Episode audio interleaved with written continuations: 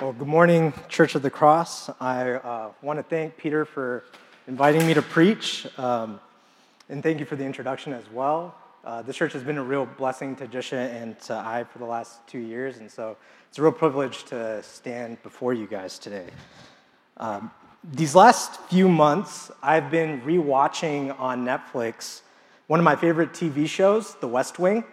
Uh, if you are interested in politics or have political pretensions, you've probably checked out the show at some point. For those of you who are unfamiliar with the show, it's about political aides in, at the White House during a fictional presidency. And uh, recently, an episode caught my attention. In this particular episode, uh, there's a staffer named Donna Moss, and she's sent on a fact finding trip to Israel to learn about the Israeli Palestinian conflict. And while there, she gets bored of being stuck in unproductive meeting after unproductive meeting. And so she decides to skip her remaining meetings, go out into the countryside, and be particularly with the Palestinian people. She wants to know what's going on with the Palestinian side of the conflict. And what she finds there is this tense situation where the movements of the Palestinian people are heavily restricted by Israeli military checkpoints. So basically, if you're Palestinian, very often, if you will be prevented from traveling from one town to another town in the region, or even uh, from one part of the city to another part of the city. From the perspective of Israel, these restrictions are needed to provide for Israel's security, especially from terrorist attacks. But from the perspective of the Palestinians, these restrictions are not just inconveniences, uh, they produce all sorts of dysfunctions in the society. There are days or weeks or even months where you can't get to your job to do work, to earn money, to provide for your family because of these roadblocks and security checkpoints. And this produces a kind of listlessness among the Palestinians. So in the show, you see these scenes where families and people in the town are seemingly frozen in place nowhere to really go, nothing to really do. Except that they're not actually frozen, right? Time is still marching on. And with the passage of day after day, with nothing changing and no prospect of things ever changing, the listlessness turns to frustration, which turns ultimately into rage and violence. And in the episode, Donna sums up her assessment of the situation by calling the Palestinians a people waiting without expectation. Now, I honestly have no idea how accurately the West Wing conveyed the Israeli Palestinian conflict, which is very complicated, uh, and I make no claims about that for the purposes of my sermon. Uh, but that idea of a people waiting without expectation and the kind of dysfunction that produces, that stuck with me. If you're anything like me, then part of what has made life difficult during COVID is exactly this sense of waiting without expectation, of going through day after day with no feeling of forward progress. And even though there's been really great news about the vaccine recently, still no clear sense of when things will change, when things will improve. Actually, if you're anything like me, uh, then part of what makes life difficult, period, even without COVID, is waiting without expectation. And the feelings of futility and even despair that can accompany that. So it's very good and appropriate to be reminded in this season of Advent that the Christian life is actually not like that at all. The Christian life is a waiting with expectation. It's a waiting with hope.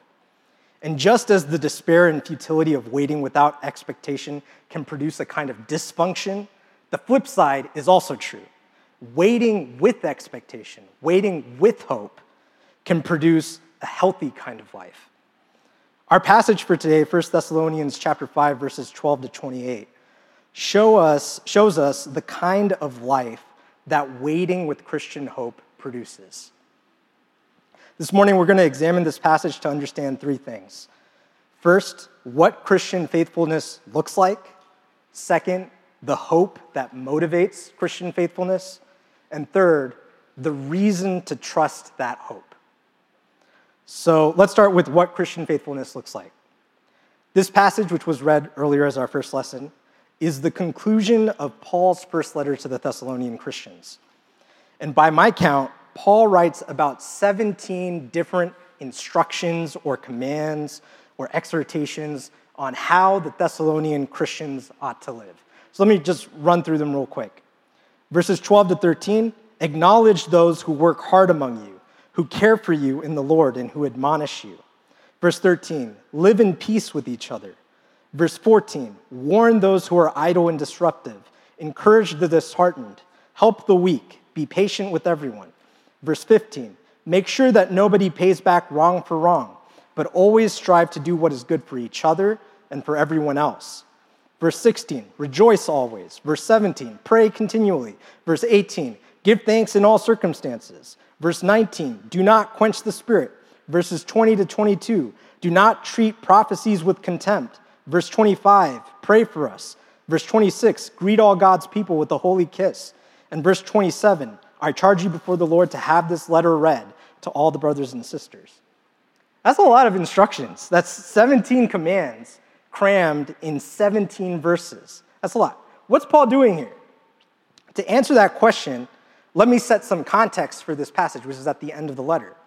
The backstory for the letter as a whole is actually found in Acts chapter 17, where Paul and his coworker Silas go to the Greek city of Thessalonica.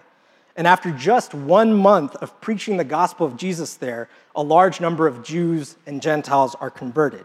They acknowledge Jesus as Lord and they formed the first church community there. But Paul's announcement of Jesus as the true Lord of the world led to suspicion of the community by their pagan neighbors, and that quickly led to trouble.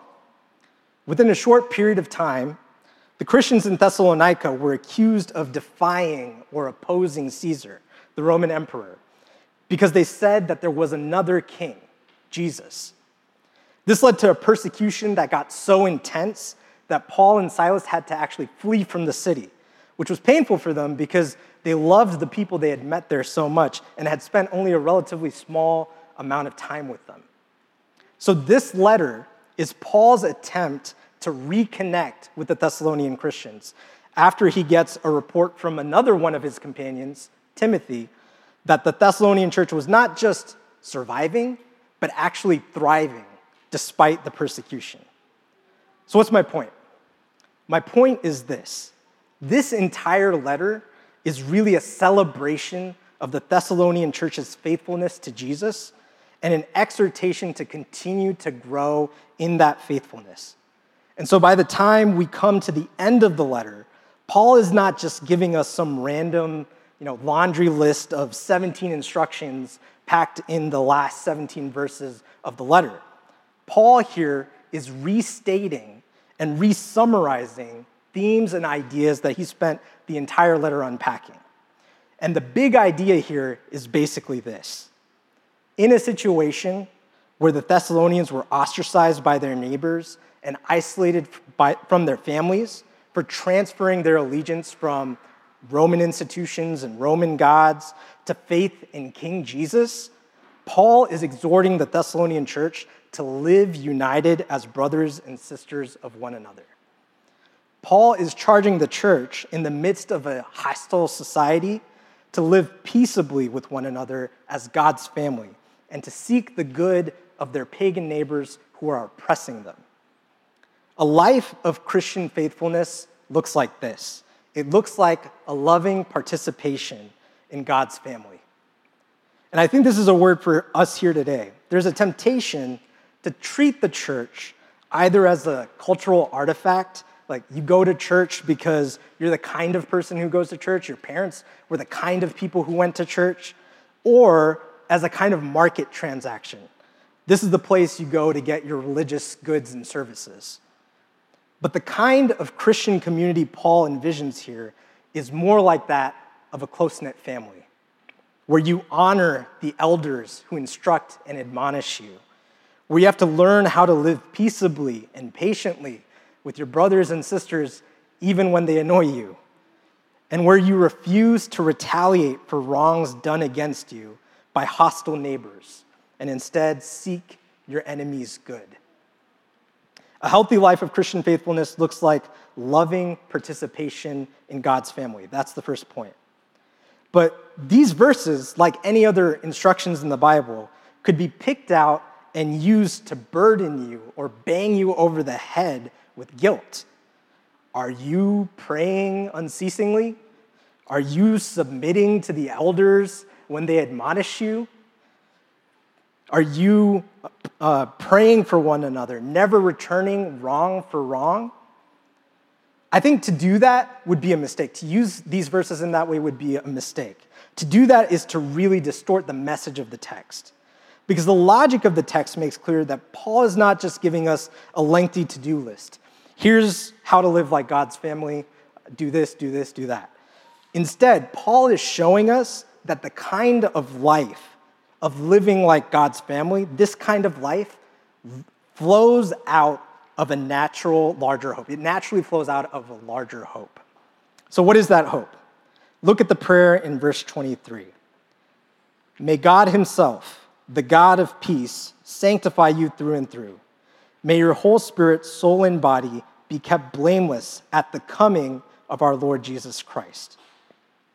Throughout the letter and in this verse, Paul connects the holiness of the Thessalonian church, the countercultural life of the Thessalonian church, with the future coming of Jesus Christ, which he also refers to earlier in the letter as the day of the Lord.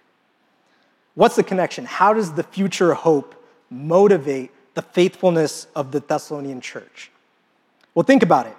Your expectation of the future drives how you behave today in all sorts of ways. Here's just one kind of small example, common sense example. You show up to work with the expectation that in two weeks or in a month, you're gonna get a paycheck.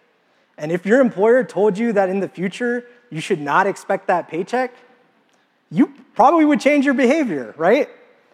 It's the exact same logic. Expectations about the future drive present behavior.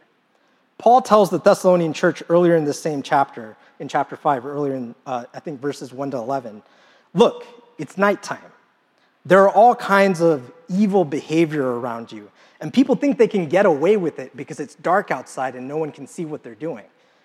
But you know that with Jesus Christ, daylight is coming when all evil deeds will be exposed and judged, and all goodness will be praised and rewarded.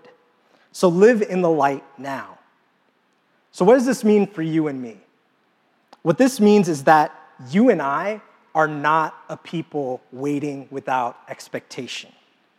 Your life is not just the dreary passage of day after day with no sense of forward movement, with no sense of where history is going. We are told that history is moving towards a goal. You have a hope, and that hope is the second coming of Christ. The Old Testament writers refer to the day of the Lord as the glorious and terrible consummation of all of human history. It's the moment where God's holiness and beauty and justice are fully manifested on earth as in heaven, where all injustice and oppression are finally judged and ruled incompatible with God's good creation. And the writers of the New Testament, like Paul in this letter, inextricably inextricably link the hopes and warnings of the day of the Lord with the second coming of Jesus Christ. It's when Jesus reappears that God's holiness and beauty and justice are fully manifested. The second coming of Christ means that when you look forward in time, you don't just see your days terminating in an empty void. You don't just see your own death looming. The horizon to which you look forward is that day when Jesus comes again, when his holy city comes down as a bride from heaven, adorned for her husband. Death will be swallowed up by the life and love of God. And that means that the way you live now actually matters. So, the hope that motivates Christian faithfulness is this hope hope in the second coming of Christ. And finally, that brings us to my last point. Why should you trust that hope? Because you could be thinking so far through what I've been saying, that's a pretty sentiment, Brian. History is moving towards a glorious consummation in Christ. And maybe that hope would motivate me to live a certain kind of life, a life of loving participation in the family of God, like you said. But why should I believe that hope? What reason do I have to trust that hope? And verse 24 gives us the answer. You can trust this hope because of the character of God. The one who calls you is faithful, and he will do it. This isn't baseless hope. This isn't the power of positive thinking. This isn't just asserting that the arc of the universe bends towards justice despite all evidence to the contrary. You believe in this hope because you know the character of God. And you know the character of God because he has revealed himself through his mighty acts in history, through his word to the prophets and the apostles, and ultimately and supremely through the incarnation of his son, Jesus Christ. God the Son was written into human history as the perfect human being, the man Jesus of Nazareth. And he lived the life that all human beings are supposed to live totally obedient to the Father, totally filled with the Holy Spirit. And he died an atoning death on your behalf. And on the third day, he rose again. He ascended and now reigns at the right hand of the Father. And my point is this this is not just a pretty thought, this is a fundamental claim about human history. This God has proven himself to be utterly trustworthy. He created you, He loves you, He died to save you from sin, death, wrath, and the devil, and He promises you that He's coming back for you and for all of creation so you can believe him. So, to recap, God calls you to a life of faithfulness, which looks like loving participation in his family. This life of faithfulness is not just another burden laid on you, but a natural outflow of the hope you have in Jesus' second coming. And you can trust in Jesus' return because his life, death, and resurrection unmistakably reveal to us God's trustworthy character. The one who calls you is faithful, he will do it. Let us pray. O God of peace, we pray that you would sanctify us through and through and keep our spirits, souls, and bodies blameless at the coming of our Lord Jesus Christ. In the name of the Father, and of the Son, and of the Holy Spirit. Amen.